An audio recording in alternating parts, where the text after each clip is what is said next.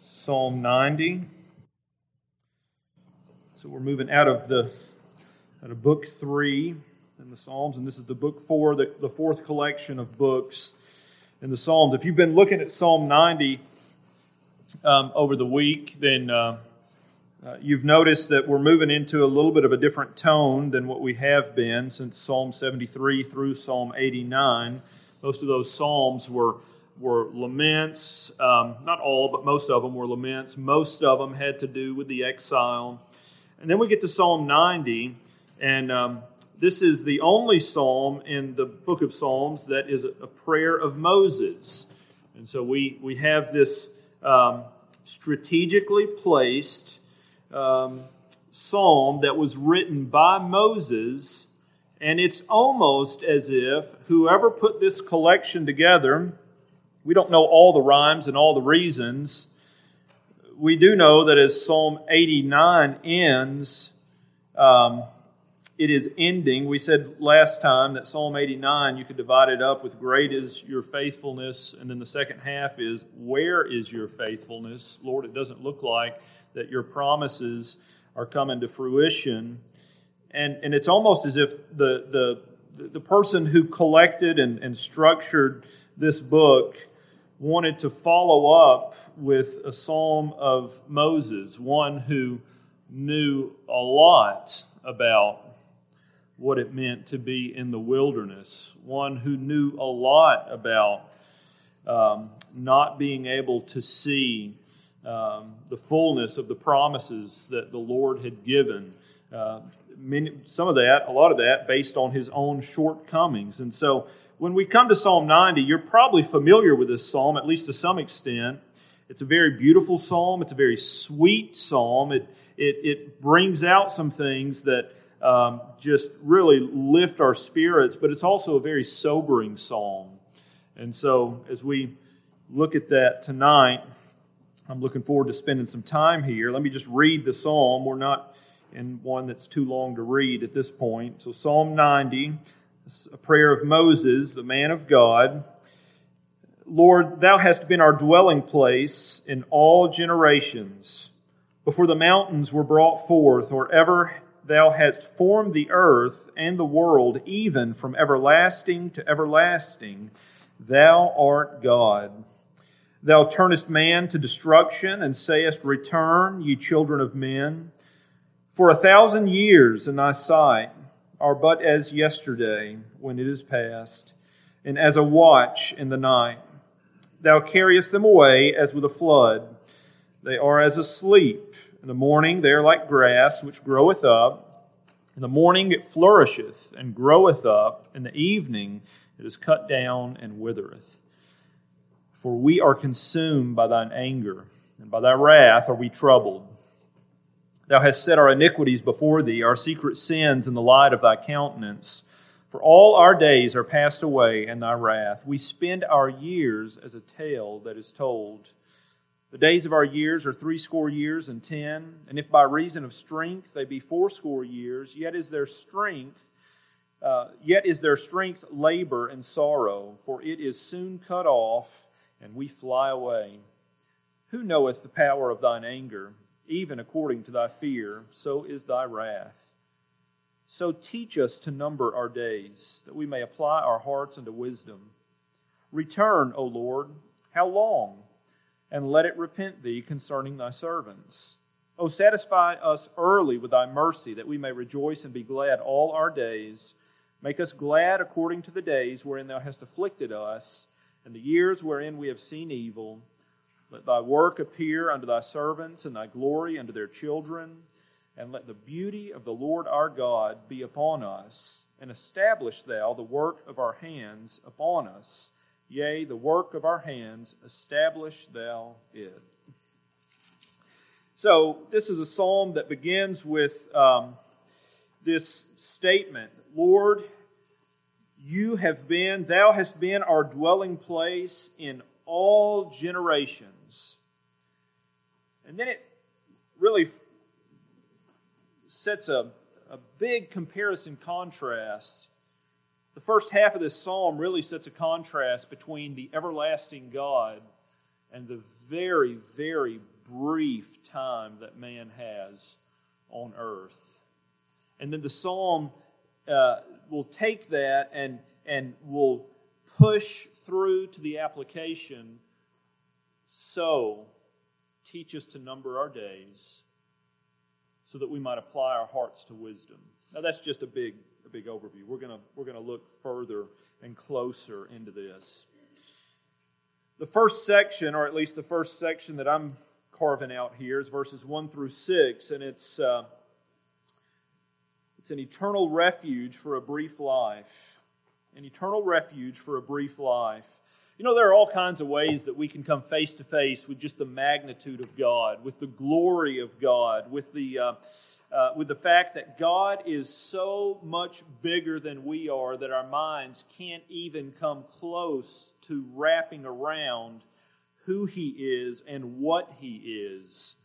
We could talk about His character, we could talk about His holiness, we could talk about all kinds of things, but one of the things that that Moses does here is he talks about how, how far away God is from us just from the standpoint that he is from everlasting to everlasting. Now let's let's start and and and and one of the things that Moses does with this is he he doesn't just make some abstract statement. I mean, I could tell you God's from everlasting to everlasting, and you say, yeah, you know, we know that. That's what the Bible says. In the beginning was God, and, and, and He created. But, but look what Moses does with that. Lord, Thou hast been our dwelling place in all generations. The word Lord here, you'll notice, it's not Yahweh. Yahweh is the capital L, and then everything else is lowercase. He starts out with all caps, Lord, all capitalized. And it's the name Adonai. And this name signifies God's ownership over every single member of the human family. And, and it signifies his right to require our worship and our obedience. So, so that's, how the, that's how the psalm starts. Adonai, owner of heaven and earth, owner of every human, the one who rightly requires. It's not beyond you, it's not unthinkable that you would require obedience and worship from those whom you've created, those who you own. He says, Lord, you have been our dwelling. You have been our dwelling place in all generations. Now, the word for dwelling place that's used there is really meant to signify, Lord, you have been our refuge. You, the one who owns us, the one who can require of us whatever you will, you have made yourself our refuge. We have dwelt in you. We have dwelt with you. We have dwelt under the wings of the Almighty. From generation to generation, Lord, you have been our refuge. Now, I want you to think about that as it relates to Moses and, and Moses' life. Here's what we know about Moses his, his life is split up into three periods of 40 years. So Moses, outside of his birth and his time going down the river, spends 40 years in Egypt. When he's 40, he goes out and he sees that his people are being abused by the Egyptians and he slays the Egyptian. Okay? Now that's uh, Acts 7.23 tells us that he was 40 during that time. He was 80 when God took him from being a shepherd in Jethro over Jethro's flocks back to Egypt. Acts 7:23 tells us that. And then Deuteronomy 34 7 tells us he was 120 years old when he died. So think about this as we track Moses' life and what he's saying here. As an infant who was placed in a basket and put in a river, God was his refuge as a little boy growing up in the luxuries that accompanied Pharaoh's palace, God was his refuge. It wasn't Pharaoh, it was God. God was the one preparing, God was the one keeping. As a 40 year old man on the run, in a place that he had never been to, running to a person he had never known, God was his refuge. As a shepherd from ages 40 to 80, in the middle of a career change, in the middle of his life, God was his refuge. As a man who would be called to stand alone many times against Pharaoh, God was his refuge. As a man who would, live, who would lead several million Hebrew people out of Egyptian bondage and eventually into 40 years of wandering around in the wilderness, God was his refuge. What Moses is saying here really is that in the good and in the bad, in the hard and in the sad, God was his refuge from all generations. Now, he's not just talking about himself, he's talking about his people. Lord, you have been, Lord, owner of heaven and earth, you have been our faithful refuge, the one who's kept us safe, the one who's provided for us as we've needed provisions, the one who was our help in time of need. You have been our dwelling place, our refuge in all generations. Before the mountains were brought forth, wherever thou hast formed the earth and the world, even from everlasting to everlasting, thou art God. Now, what's getting ready to happen here is we're going to we're going to see this contrast that Moses is painting. When he speaks about the Lord, he speaks about the one who has been the refuge, the dwelling all, in all generations, about the one who was there before the mountains were brought forth, before he ever formed anything, he was God.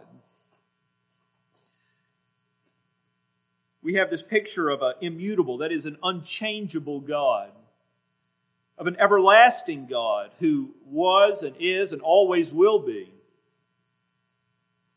And if we jump down a little bit, if you jump down past verse 4, you can see a bit of a description of that. He says, For a thousand years in thy sight are but as yesterday when it's past, and as a watch in the night. Thou carriest them away. That is, you carry the years, the thousand years. You carry them away as with a flood. They are as a sleep. In the morning they are like grass which groweth up. In the morning it flourisheth and groweth up, and in the evening it is cut down and withered away. Here's what, here's what Moses says A thousand years in your sight goes by as quickly as yesterday did for us. What did you do yesterday? How long did it seem? Not very long. He says, Lord, a thousand years is like that for you. And then he goes and he says, It's like a night watch. A thousand years is like a night watch. Now, a night watch is, they divided the, the night up, some into three, some into four different sections. So it could be either three or four hours. A thousand years for you, Lord, is like three or four hours. It's nothing. You carry the years away like a flood, it just rushes in and goes by. It's like a night's sleep for you, Lord, a thousand years. Now, we're, we're talking here in poetic language, but he's illustrating a point. It's like grass. It's the grass that would have been familiar to those in the ancient Near East that would flourish in the morning, but by the evening it was just dead and withered because it had been scorched by the intense heat of the sun. Lord, before the mountains were brought forth, or ever you had formed the earth and the world, even from everlasting to everlasting, you are God.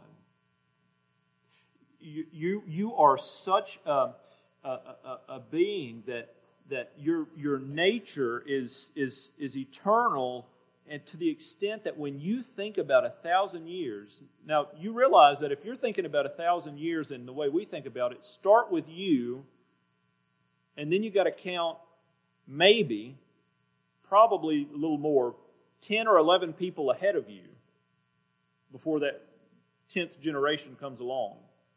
So we're talking about Lily's great, great, great, great, great, great, great, great, great, great grandchild. And it says, Lord, to you it's like three hours.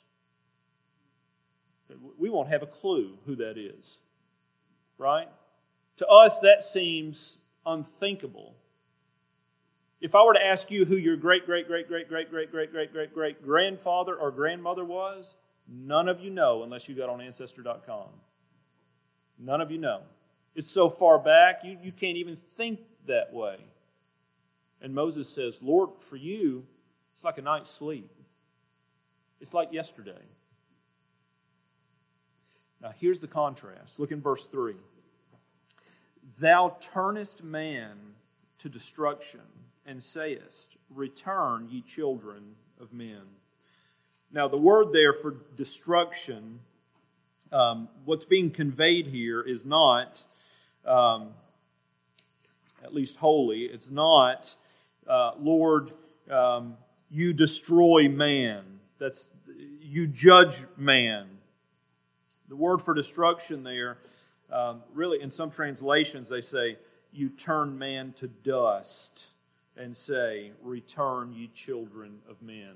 And, and the, the point that's, that's being made here is that the lifespan of the children of men is extremely short. And eventually, we all turn back to dust. You have an everlasting God who's been from everlasting to everlasting. And due to the curse of sin, that's, that's, the, that's where the destruction part comes in, but due to the curse of sin, men are born into the world. We live a very tiny amount of time. And then we return to dust. One of the things that Moses is doing in this first section of this psalm is he's highlighting number one God's uh, God's faithfulness and just what a blessing it is for us to be able to run to Him as our refuge in our time of need. His faithfulness to be our refuge in our time of need. But Moses is also painting the picture that we have a very, very brief time on earth to live in light of the fact that we've been created in the image of this eternal God who has full right to demand our worship and our service. So in one in one vein, just kind of if we really are catching what he's saying, it kind of blows our mind when we compare ourselves to God. But then on another another vein, it kind of gives us the shivers a little bit when we realize exactly what he's saying. This life that we have, that many of us think will just go on and on and on and on, we're going to wake up in a few mornings and find ourselves on our deathbed. Okay? And I obviously don't mean that literal. I mean, it could be, but you know what I mean when I say that. We're all getting older. And our lives are going to go by much faster than we think. I had my, my first experience of uh, realizing this somewhat in a comical way this past, uh, um, what is it, Ju- July, I guess, at Fight of Faith. I was talking to somebody in their mid eh, probably early 20s. And I don't think of myself as being that much older than somebody in their early 20s. And so we were talking, and, and uh, uh, they said, You know, uh, I hate it you guys you know, have to, have to stay here in the church and you sleep on the floor and uh, uh it's got to be uncomfortable. And I said, well, you know, it's not that big of a deal. Um, when I was growing up and I was doing the whole drumming thing, I spent three summers sleeping on a gym floor in a sleeping bag, and it's not that big a deal. And they said, yeah, but you're old now. And I said, What? And they said, oh, I didn't mean it like that. I didn't mean it like that. But that was the natural thing. And I, you know, I don't really think I'm old now, but, but they did. And, and it just reinforces this idea that, uh, you know, it feels maybe it feels like a short season away that that was the time when I was doing those things. The truth is, it's been over 21 years since I've slept on a sleeping bag in a gym floor, which seems impossible to me, but that's, that's just the truth. Now, many of you could one up me on that way over, but, but time flies. And in the first section of this, Moses is trying to get our attention not only by comparing us to God and pointing us to the one who is our refuge and our dwelling place, but also letting us know time that we have on this earth is very, very short. And we are going to have to be forced at some point to do something with that reality. Now, Moses is hoping that that reality, and, and along with what he's going to say next, that the Lord will use that to teach us to number our days so that we might apply our hearts to wisdom.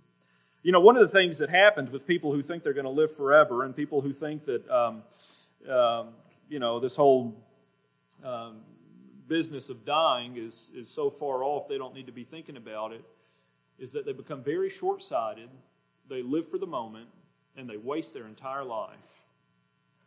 You find people who live for the moment in their early to mid 20s, who are still living for the moment in their mid 40s, who are still living for the moment in their 60s, and by the time they realize they've wasted their life, it's too late. By that, I don't mean it's too late as far as salvation is concerned. I just mean they have wasted, they have thrown away the precious time that God has given them to invest in His kingdom and in His priorities and in His agendas and in His church and so forth and so on. They've wasted so much time and energy on things that just don't amount to anything. And it's time that God would have required, or it's time that God has, has we go back to the Adonai, the one who can rightfully require our allegiance. It's time that God would have had us spend in allegiance to Him. So, an eternal refuge for a very brief life. Then we get to verse 7. He says, For we are consumed by thine anger. By thy wrath are we troubled. Thou hast set our iniquities before thee, our secret sins in the light of thy countenance. For all our days are passed away in thy wrath. We spend our years as a tale that is told.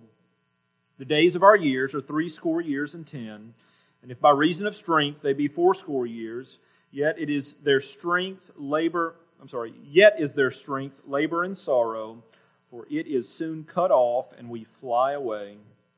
Who knoweth the power of thine anger, even according to thy fear? So is thy wrath. So he starts out in, in verses 7 through 9, and, and we're, we're, he's alluding back to, and you know the story, he's alluding back to what happened um, to, to Israel. He takes Israel, um, the Lord blesses Moses to lead them out of bondage, out of Egypt. They were headed for the promised land. And instead, because of their rebellion, because they provoked the Lord to wrath, they spent the rest of their life wandering around in that wilderness. The, the, the, the precious time that they had, the small amount of time that they had, was wasted, as it were, wandering around in that wilderness because of their sin and their rebellion. And so Moses says, For we are consumed by thine anger. Okay, to, the word consumed there means to be destroyed, it also means to be wasted. One of the things that Moses wants to get across here is that sin and rebellion seem harmless enough at first. I mean, for the, for the children of Israel there, they had come out of Egyptian bondage. They sent some spies out. They came back. They had a pretty scary report. It was self preservation. We're not going in there. That's crazy. They'll kill us. Seems harmless enough at first, but if you let it, sin will consume and enslave you, putting your life on a course that is impossible for God to bless. Now, by that, again, I don't mean God can't intervene and deliver, but I do mean this. There are plenty of times where people come to me and they share their plans, and their plans are, are completely opposed to God's word. And I have said on many, many occasions if you do that, you are putting yourself on a course that is impossible for God to bless. God will not bless your rebellion, He will not bless your um, headlong dive into sin to prosper. You will live a life, as long as you stay on this, on this course, you will live a life that is full of trouble, that is full of heartache, and that is opposed by God. God resists the proud, James says. So humble yourself before the hand of God that he might lift you up. So sin always starts out harmless, doesn't seem like, you know, it's that bad. We heard all the horror stories and we dip our toe in the pool and it seems like this is not what they said it was going to be. It's just overblown, just paranoid, just manipulation. But then before you know it, You've spent 40 years wandering around in a wilderness, wasting a life that had the potential to be used in a mighty way, but instead you squandered it because you were foolish. And when I say you, I'm, I'm, I'm just as able as anybody else. Moses is saying, This is what happened to us. We were consumed by your anger, and by thy wrath are we troubled. Thou hast set our iniquities before thee, our secret sins in the light of thy countenance. For all our days are passed away in thy wrath. We spend our years as a tale that is told. Moses says, Our lives have become little more than a parable. We've spent our entire life. Now, that's a little bit of hyperbole. Moses is spending 40 years here, but this generation has spent its entire life under the wrath or under the chastisement of God. And he says, when you get to the end, our life is little more than a parable that people will tell. Look at them. And it's true, isn't it? It's true. When we get to the New Testament, you, you get to a passage like 1 Corinthians chapter 10, that what Moses is saying here comes true. Paul uses um, the, uh, the rebellious, idolatrous hearts of the children of Israel to, to look back on, and he says, Be careful that you don't repeat what they did. Be careful that an idolatrous heart doesn't spring up in you. Don't allow yourself to believe that you're being tempted with a temptation that's not common to man and a temptation that God's not giving you a way out of and flee from idolatry. Why? Because look back on their lives. They're little more than a tale, little more than a story. The story of a group of people, a big group of people, a couple of million, who God miraculously delivered out of Egypt, and, and the blessings and the miracles that they saw, you would think, well, they'd never be deterred.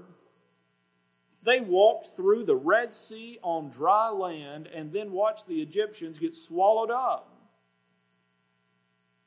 And then what happened? Unbelief, right? God tells them to go, to take the land. What more could he have done? They saw, the, uh, they saw Egypt over, just, just uh, uh, overrun with frogs and locusts. They saw the firstborn uh, killed. They saw the, the water turned to blood. What more could God have done? And yet, they get to this place in their life where God has told them to go in and possess the land that He's giving them, and they say, We can't. We're scared. And Moses says, Because of that sin, because of that rebellion that probably seemed wise and harmless at the time, we spent the rest of our lives wandering around in a wilderness, and we have become little more than a tale that people will look back on and say, Don't do that. Don't do that. Verse 10 The days of our years are threescore years and ten. And if by reason of strength they be fourscore years, yet is their strength labor and sorrow, for it is soon cut off, and we fly away. So he says, as far as the bringing that into numbers that we're familiar with, the days of our years are 70 years, and if by reason of strength, if it's really good, then it might be 80 years. And their strength is labor and sorrow. It is soon cut off, and we fly away. So, again, it's just this reality that our lives are going by, and they're going by very, very quickly. Um, you know, 70 years. For some of you, you think I got a long time until I hit 70. For some of you, you're saying, I thought that too until I hit 70. very, very quick, very, very fast. And then in verse 11, who knoweth the power of thine anger? Even according to thy fear, so is thy wrath. Who knows the power of your anger? You know what? In some ways, what Moses is, is saying here is um, that on some level you just won't believe that God means what He says until you find it out. We can learn the hard way, and we're prone to doing that. Who can know the power of your anger? Even according to thy fear, so is thy wrath.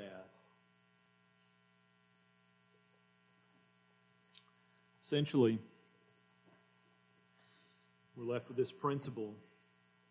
You know, brothers and sisters, we can choose to sin, but we cannot choose the consequences of our sin, can we? Moses and Israel figured that out. We can choose to rebel against God with the short time that we have, with the brief life that the Lord's given us. We can choose to willfully rebel, but we cannot choose the consequences that accompany that rebellion think about think about all the people that you know who have wasted or currently are wasting their life because they refuse to live life in the fear of the Lord. Now, the beginning of wisdom, we're fixing to talk about, Lord, uh, teach us number of our days so that we would apply our hearts to wisdom. The beginning of wisdom is the fear of the Lord. The fear of the Lord, uh, you could say a, a, whole lot of different things about it. One encompassing way that I like to say it, and you've heard it before, the fear of the Lord just means we take God seriously. We believe what God says. When He tells us to do something, we do it. You know, there, there are plenty of names, plenty of faces. People that you have known, people that you do know who have wasted or currently are wasting their lives because they refuse to live in the fear of the Lord. The truth is, brothers and sisters, that could be us. Could be us.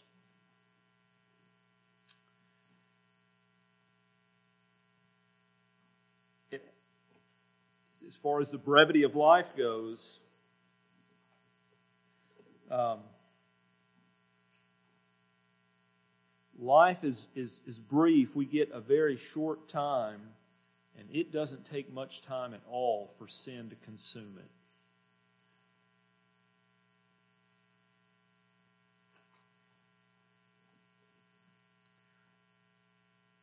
Talking to someone a couple of weeks ago, talked about a conversation they were having with one of their children. They. Uh, had some interactions with an individual who had uh, really just essentially become a uh, enslaved drug addict. And um, living a very very sad life. And as they were talking to their child they realized that their child's thoughts on that like everyone else you know everyone starts out i suppose was yeah that that's horrible and i would never end up like that and this parent looked at their child and said, You realize it would probably only take about two years of consistent bad decisions for you to end up exactly where that person is right now. You've seen it. It's sad, but it's a reality. We have a brief time. And as brief as that is, sin can eat it up so fast. And so we might think about others, but let's not stop there. Think about the areas in your own life right now that function outside of the boundaries of the fear of the Lord. Areas that you know need to be addressed, but you haven't addressed. Areas that you know need repentance, but you just haven't got around to doing that. It hasn't been that big a deal. Brothers and sisters, life is short. And Moses would have us to know that in light of a brief life, every sin is a big deal. Your life is too short and too precious for you to let sin, known sin, go unaddressed. The impact, think about this the impact that you can have on your children, your grandchildren, and those that you love and care about, if you're not a parent yet, for the glory of God and for His kingdom is too valuable for you to waste through an unrepentant life that doesn't reflect the fear of the Lord. You think about the potential in every single life that's in this room right now. Now, this is not one of those um, motivational speeches where we're, we're, trying to talk about how you can tap into your inner power. Okay. This is a this is a um, Psalm 90 biblical view of just how impactful the life of a Christian can be in the church of God and in the kingdom of God. You realize that when you see many churches that are dying out, struggling, barely meeting anymore, you find a group of people who have forgotten all about this principle we're talking about right now. They stroll in, they look like they deserve a medal for being five minutes late. They've completely forgotten that we've got a very short time. And I've said this before too, and I hope I keep saying it. And, brothers and sisters, we are establishing the normal for those who come behind us. We're leaving that for them. And your life is too short and too precious for you to throw away on trivial, momentary pleasures that will only tarnish your witness and destroy the precious time that God has given you on this earth.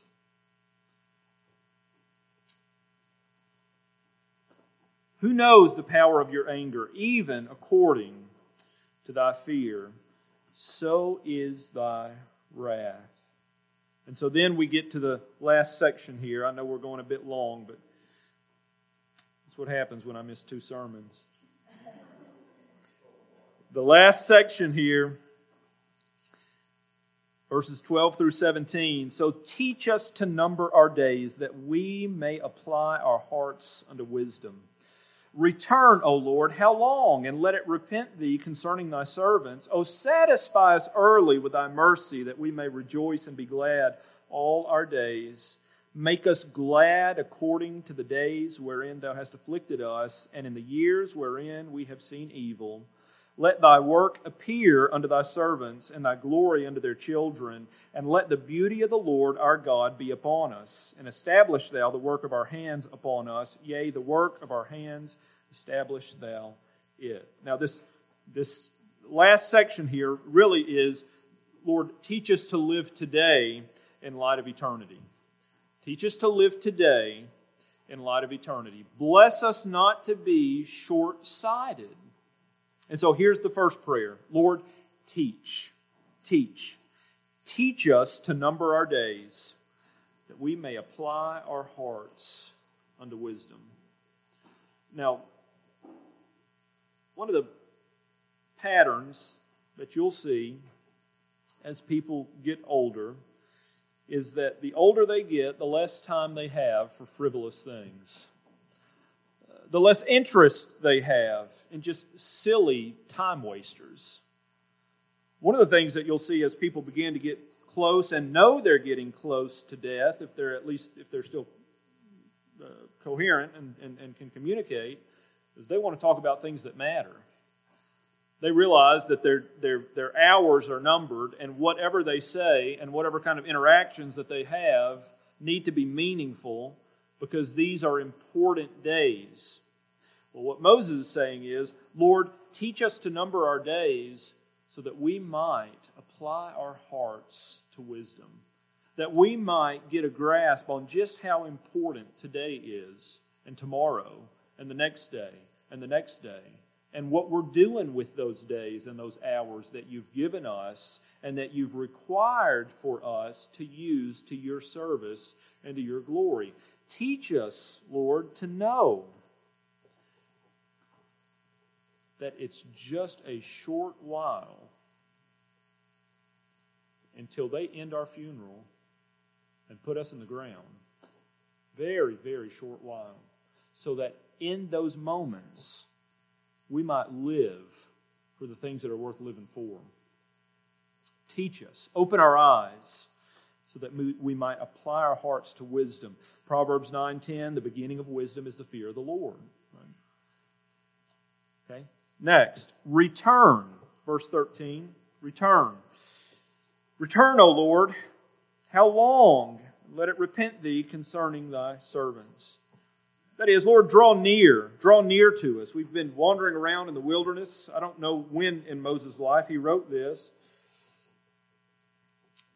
But the light of the, the, the, the, the, blessing of the Lord making his presence known in a merciful, gracious way, saying, Lord, return. How, how long? How long?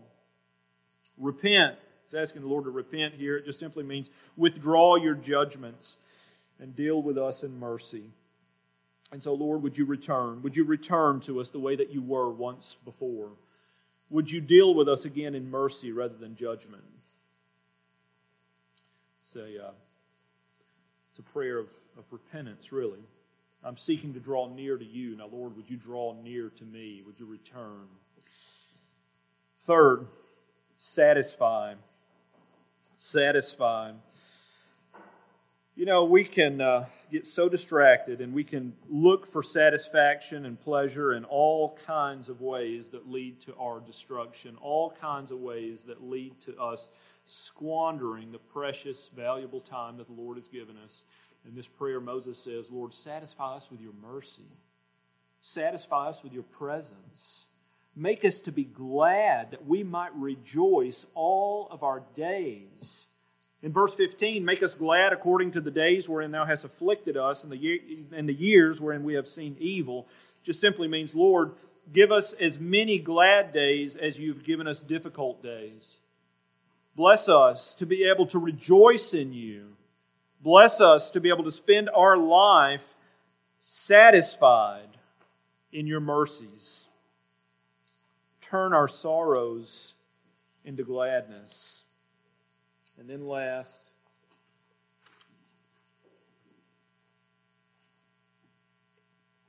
well, in that same vein, he says, uh, Let thy work appear unto thy servants and thy glory unto their children.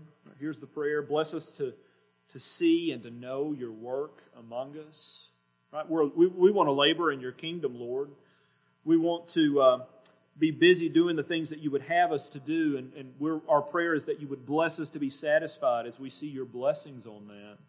Uh, bless our children to see, to know, to celebrate the glory of your graciousness, your goodness. And then he says, and let, this is verse 17, and let the beauty of the Lord our God be upon us, and establish thou the work of our hands upon us. Yea, the work of our hands, establish thou it. So, Lord, teach us to number our days that we might apply our hearts to wisdom. Return to us, satisfy us, and establish the work of our hands. Can you, in good conscience tonight, ask the Lord to establish the work of your hands? Now, by that, I'm not talking about the specific job that you're doing. I just mean, um, as we seek to labor in His kingdom, as we seek to labor for His honor and for His glory, What's in your life right now that you can pray? Lord, would you establish this work? Would you make it firm? Would you make it lasting? Would you allow this? Would you allow my efforts and my investments in this to outlive me? Establish the work of my hands. You know, the truth is, there are plenty of worthy investments, and the truth is, many of you are investing in those worthy investments. What Brother Davis prayed earlier, what he mentioned earlier, is exactly right. Lord, would you establish this Wednesday night service so that it outlives us? Would you bless me to invest my time in it so that my children, grandchildren, and great grandchildren can enjoy the blessings coming to your house and worshiping you midweek? Lord, would you establish my work as a mother, as a father? as a husband, as a wife?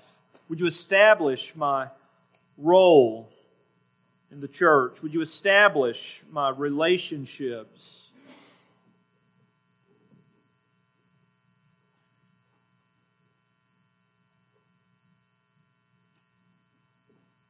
Maybe an uncomfortable question, but it's one worth thinking about.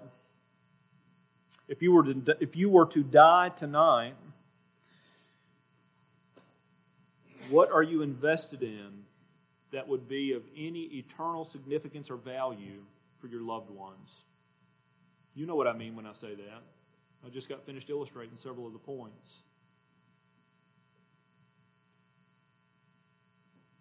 The truth is, knowing that we live a life that's so brief, it's like a vapor, you can't afford for the majority of your investments to be invested in things that don't amount to a thing when it's all said and done. And so everyone leaves a legacy. Israel left a legacy. Moses left a legacy. You're going to leave a legacy too. And the question is, what will it be? Lord, would you establish our work? Would you establish our work? Would you teach us to number our days that we might apply our hearts to wisdom? Let's pray. Father, uh, once again, we come to you and we thank you for this psalm.